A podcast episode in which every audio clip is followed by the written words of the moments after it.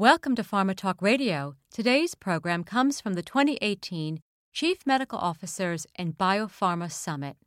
The topic discussion we are featuring is a keynote fireside discussion on lessons learned from a veteran biotech and investor MD.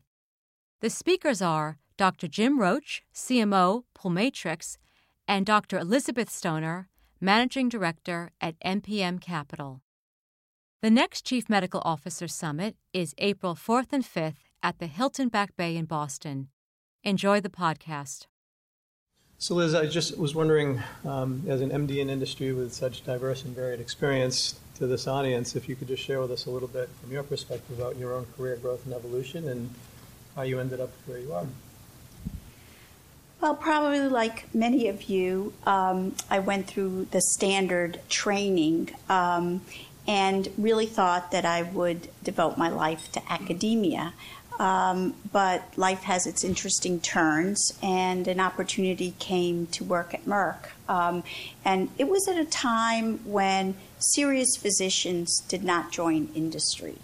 Uh, but, you know, you have to take some risk sometime, prudent risk, but uh, really felt this was an opportunity I couldn't pass up. And it was a very interesting experience because I think actually Merck at that time was more like a biotech than you think now.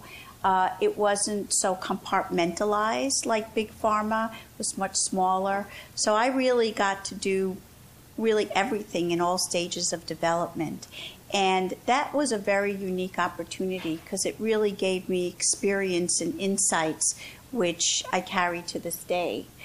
Um, and so um, Merck evolved, my job evolved, um, and in 2007, um, I decided to take a different turn, uh, which is to go to venture capital. And again, I think somewhat of a risky move at that point, but turned out to be probably, I mean, I've said this a few times in my life, uh, the best job I had. I thought I had the best job at Merck uh, in the sense that I could go back to doing uh, the things that I like to do, which is working specifically on certain projects, being able to set the strategy and mold those projects um, as, I, as, as I evolved into a very administrative role um, at Merck, which um, I thought was not really what I wanted to continue doing. I really have always loved doing clinical investigation um, from my days as a fellow and um, that's what I like to do. So, thank you. So I remember vividly in terms of one of my first interactions with you as I was considering joining Momenta. Um, something you had said resonated with me, which was the CMO job can be a very lonely job um, in a small biotech company in particular. Uh, I understand, and this is probably tied to this, that it was your idea to convene the CMO summit six or seven years ago. And I was wondering if you could share your perspective on why you came to that position and why you thought it'd be a good idea to bring this group together. Yeah, I still think it's a lonely job, and particularly coming out of big pharma, um, when you and I first met uh, about 10 years ago, it really was obvious to me as we were trying to build rhythm. And what, what I think is missing for a CMO in a smaller company is peers. Peers that you can walk down the hall with who may not necessarily be working in your area, therapeutic area, but you could just bounce things off of. Uh, there really is no peer for a CMO in a biotech company. And so uh, Valerie and I were talking about ideas uh, of how to bring people together. One of the things that I do at MPM is I host a dinner for the CMOs in our portfolio companies once or twice uh, a year. Um, and it's been a great uh, opportunity for CMOs to get to meet, uh, to talk to each other. Sometimes we have guest speakers, sometimes we talk about specific topics, but you really need that ability to be able to go to someone to bounce an idea off, a problem, um, and, and that's what was really missing. So you can do it with your friends and former colleagues, some of whom may be in CMO jobs, but some who aren't. Mm-hmm. And there are particular pressures in the CMO job that only another CMO would really truly understand. Mm-hmm.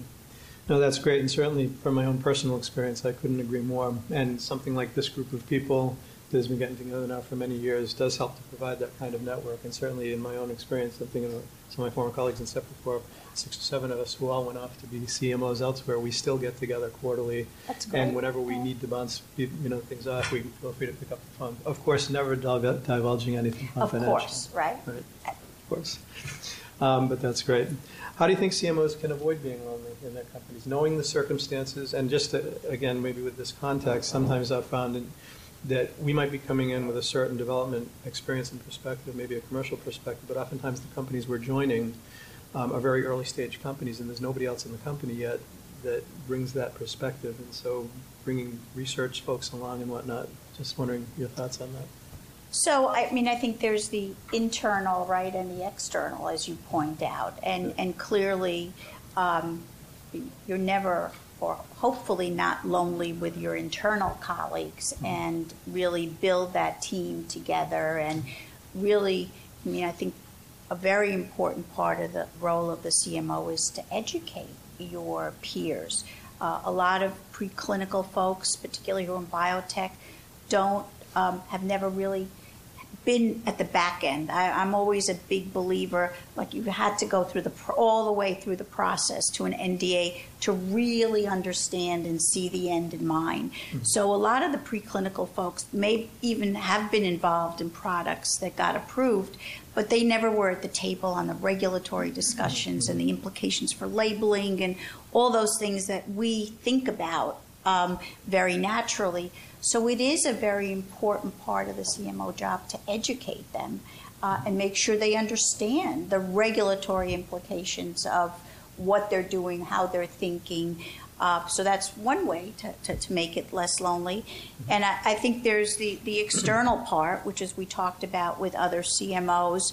But I have found in the companies that I work with that it is very fruitful to also um, have a body of experts in the outside world who may not be CMOs, but who are either experts in your field or experts in clinical trials or people that you can go to under confidentiality who, again, you can really use as part of your external team. And in the end, the, com- the, the final decision is always yours. It's not, the decision is not made by someone on the outside world, but it is really good to get those external, orthogonal, out of the box perspectives uh, to make sure that you're making the best decisions mm-hmm. internally. Thank you. So you have the unique perspective of having built a long and successful career in large pharma, but then moving to the venture capital world, and you know where perhaps you know some things are quite different, right, in terms of uh, how you evaluate opportunities and whatnot. And in addition to evaluating these opportunities in teams, you've also assumed CMO type roles, chief development officer type roles, um, and now interim CEO roles. Do you feel as though you were prepared for that um, in terms of coming into VC? Is that what you expected?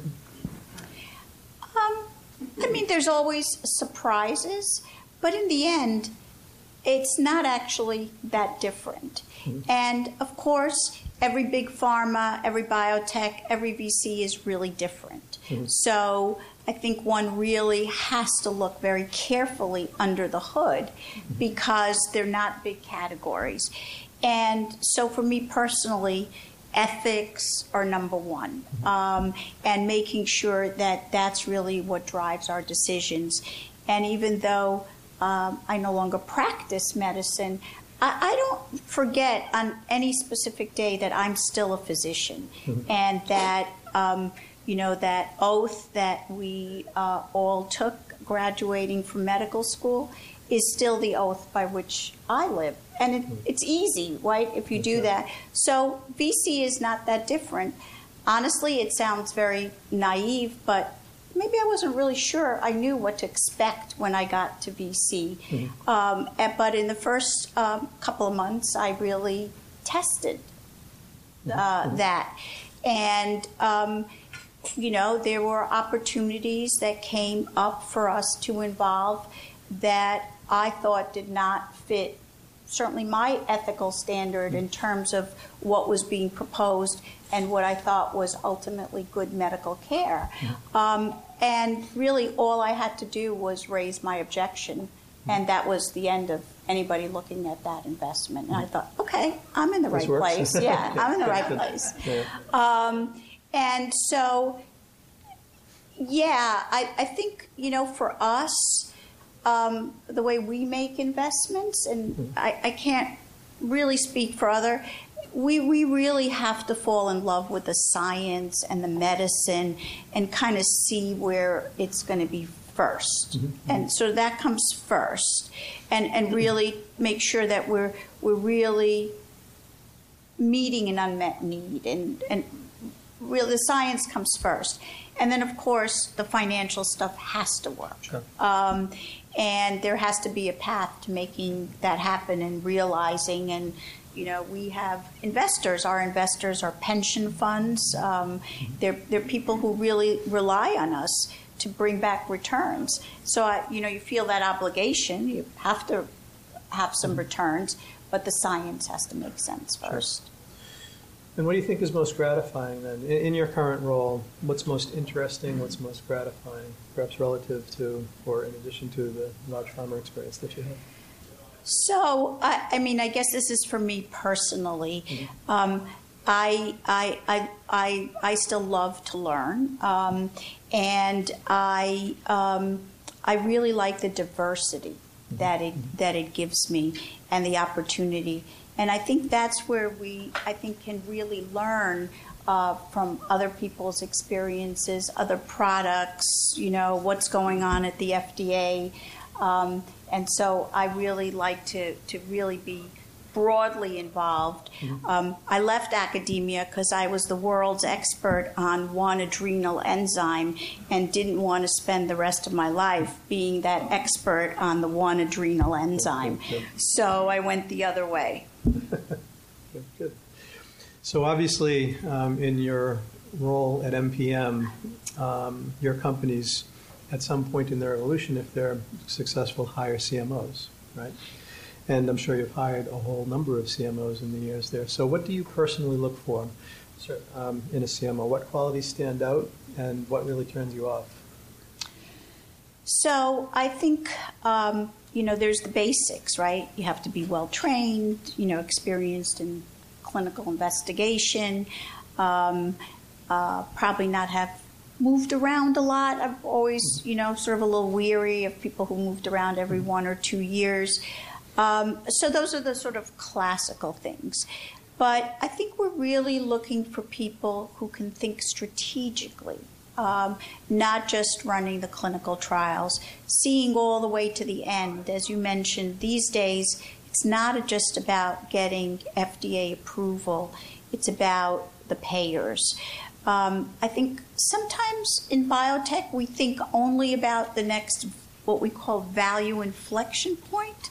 And of course, you do have to think about that. And you, as a CMO, are part of that company. You have to contribute to that. But that's not the end, right? That's just, you know, one stop along um, the, the path. So thinking strategically is clearly important.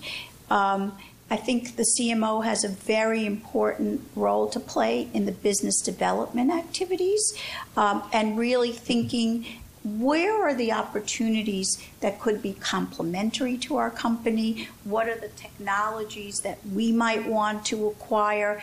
I think the CMO has a very important role to play in that.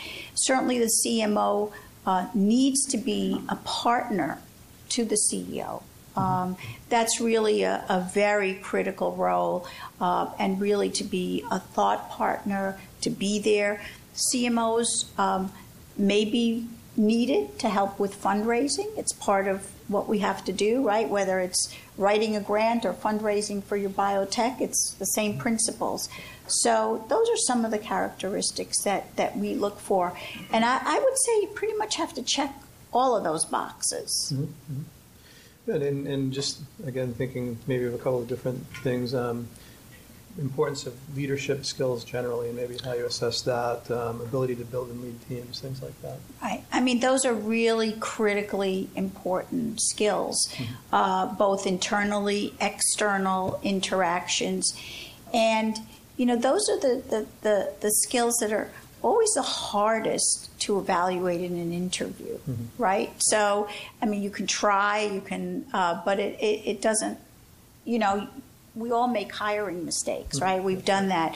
I mean, that's where having a, a, group of people that you can rely on for references, talking to themselves, pressure testing that uh, becomes the hardest because those interpersonal interactions, as you point out, are critical, right? You can have all the other skills if you don't have the team building skills, the leadership skills.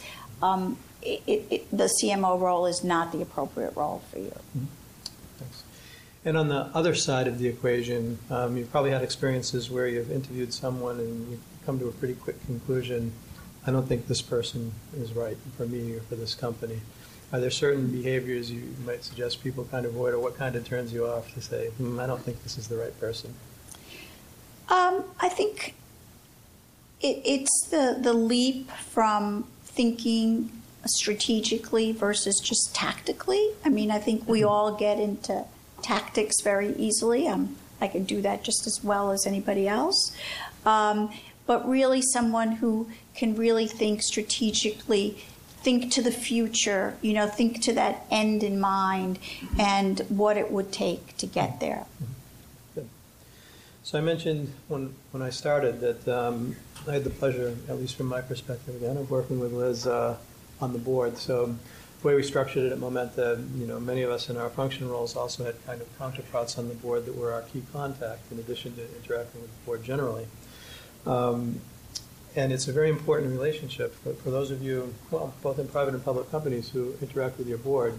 I'm sure you all have a lot of experiences in terms of how that relationship goes and, and also the understanding that it's a critically important relationship in terms of how you interact with the board. Um, what are your thoughts on how to make that relationship between board and CMO as constructive and positive as possible? And what do you look for there?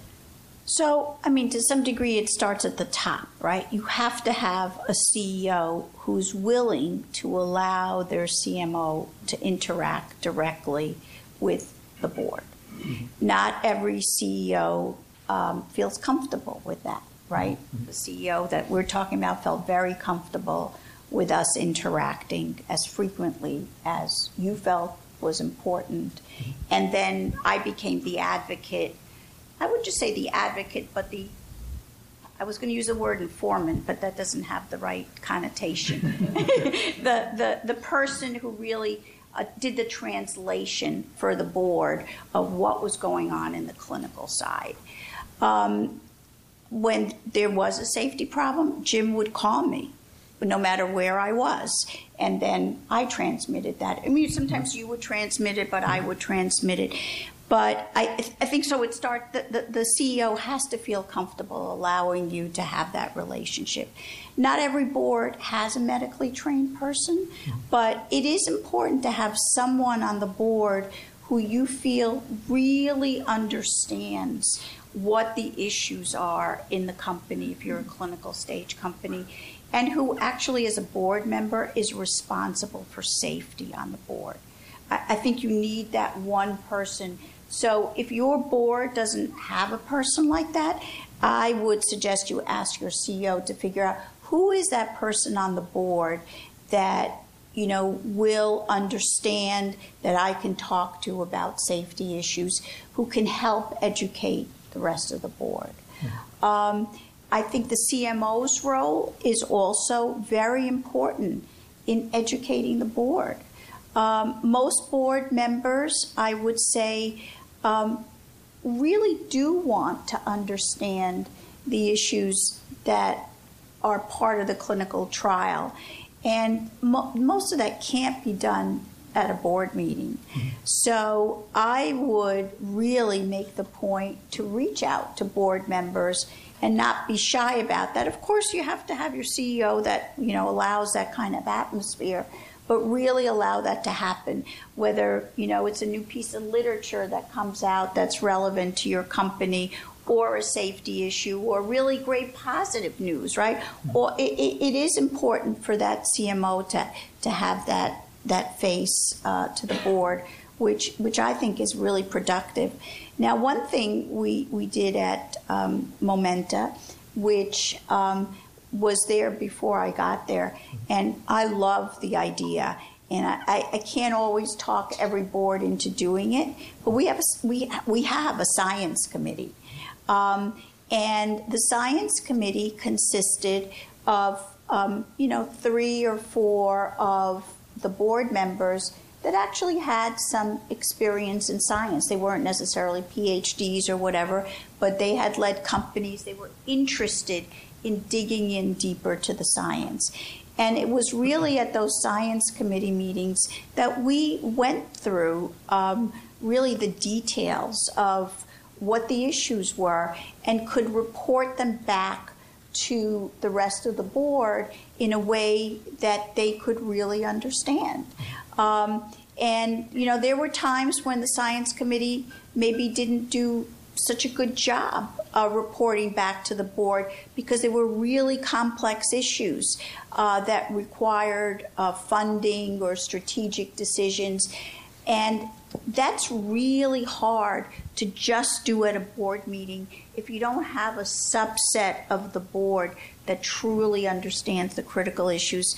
So we we have the science committee at Momenta. I I now chair it. I didn't at the time, uh, but I think it's a really effective way to really um, serve as an advisory board, hopefully for management. I don't know whether you felt that way. I'm sure you didn't always like what we came up with at the science committee, but also really be a, support group for the research activities on the board. Yeah, and certainly from my perspective, of course, we always agree with those. No, no, it was it was really nice to have that opportunity because some of the issues do get pretty complex, and it would have been impossible to work through it at the general session of the board. And yet, our people, our board was very involved, right? And they wanted to understand the issues. So to spend that time up front, um, to have maybe a filter, if you will, to be able to filter through the science committee, and then in the meetings that management's not in, for you to have had those discussions, to be able to share, you know, your views and perspective within the general construct of the board, I think was very helpful. I really think it makes boards, it helps boards make better decisions, mm-hmm. informed decisions. You know, every once in a while I hear from people or companies, well, our board decided to do this. I didn't really agree, but our board. Um, you know, you, you really don't want to be in that situation. You and and you know there may be times when boards will decide certain things, but you really want to be at the table and make sure that they really get it. That they're if they're making the decision that they're making that you may not agree with for whatever financial, that they really had all the facts at the table and it didn't just happen at a board meeting, which which occurs quarterly. Mm-hmm. And again, just speaking from my own experience from the CMO perspective, um, it's really important that you come in prepared, right? You need to know your stuff, you need to know your data. And it's important for you to advocate for your position too. You may not always get the decision that you want, but um, I'd encourage CMOs to really strongly advocate for their positions as well. Absolutely. And you know, just with fact, right? Exactly, There's got to be exactly. data driven. That's right. right. That's right. Um, just out of curiosity, how many of you currently interact with your board directly? So quite a few. Mm, and of those that do, do you have an experienced MD on the board? Are you interacting with people? Some yes, some no. Yeah, I think it was really helpful um, to have somebody who had a medical perspective and experience um, because you, you, come in with a certain understanding and having been there, done that, and um, it's helpful. So I, I, would also take a, another step and, and advocate to your CEOs if you don't have those positions that for a next board opportunity, if you're in the development phase, you might want to suggest and advocate for mm-hmm. somebody to come in with that perspective. Yeah. Okay. And recommend people. Indeed, indeed. Yeah, yeah. Um, so, how have you seen the biotech industry, from your perspective, evolve over the last decade? Um, the nature of the opportunities that you see, what you're interested in funding, um, any kind of other general issues in terms of where you've seen the industry come from and where we're going? Mm-hmm. Um, that's an interesting question, Jim. I, I, I, think actually now is a really exciting time to be in biotech.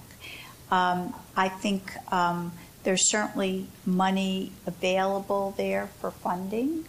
Um, I think we've moved to the opportunity from just treating disease to potentially curing diseases. It's kind of a, a new word, right? That we don't just treat disease, we do have the opportunity with some of the novel therapies to actually cure disease, which is just, you know, phenomenal place to be.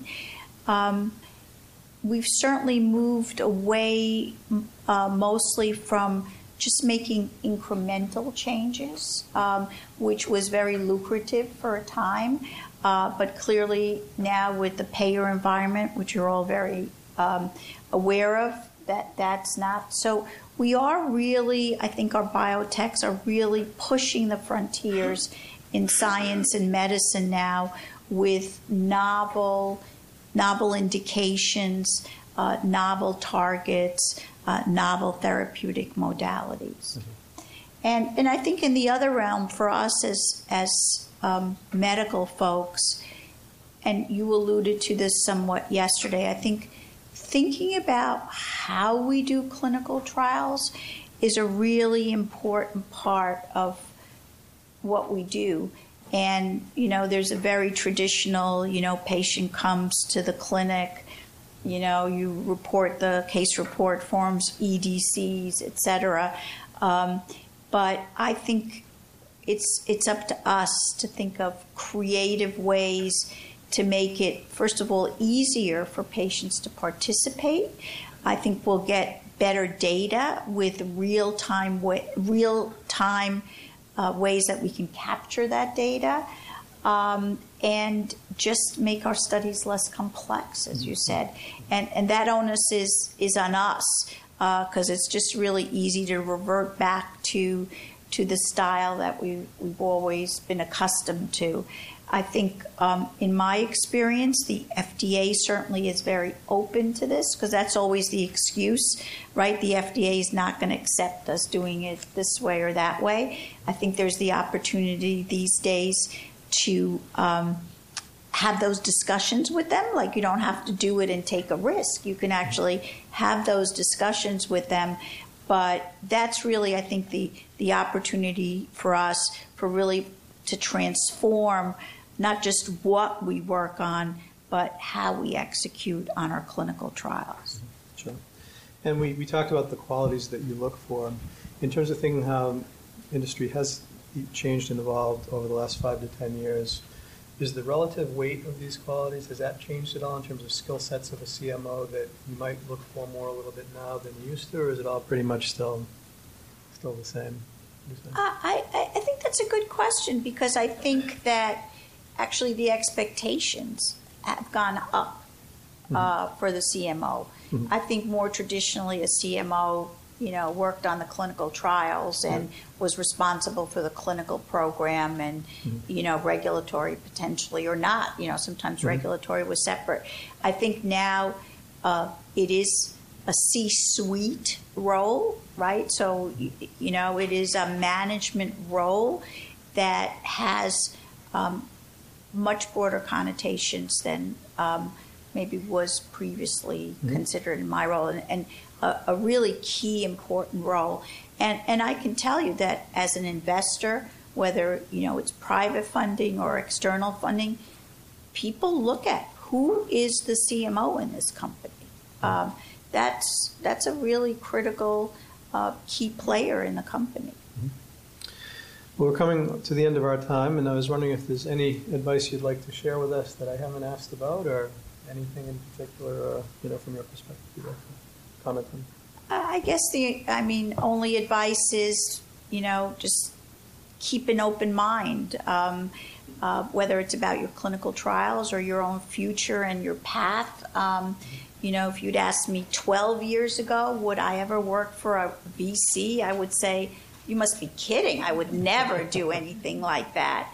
Um, so I think we just have to be open minded uh, whether it's about the work that we're actually doing or the work that we want to be doing ourselves. Great. Well, thanks so much. Thank you. The next Chief Medical Officer Summit is April 4th and 5th at the Hilton Back Bay in Boston. For more information, visit theconferenceforum.org. Again, theconferenceforum.org. Thanks for listening.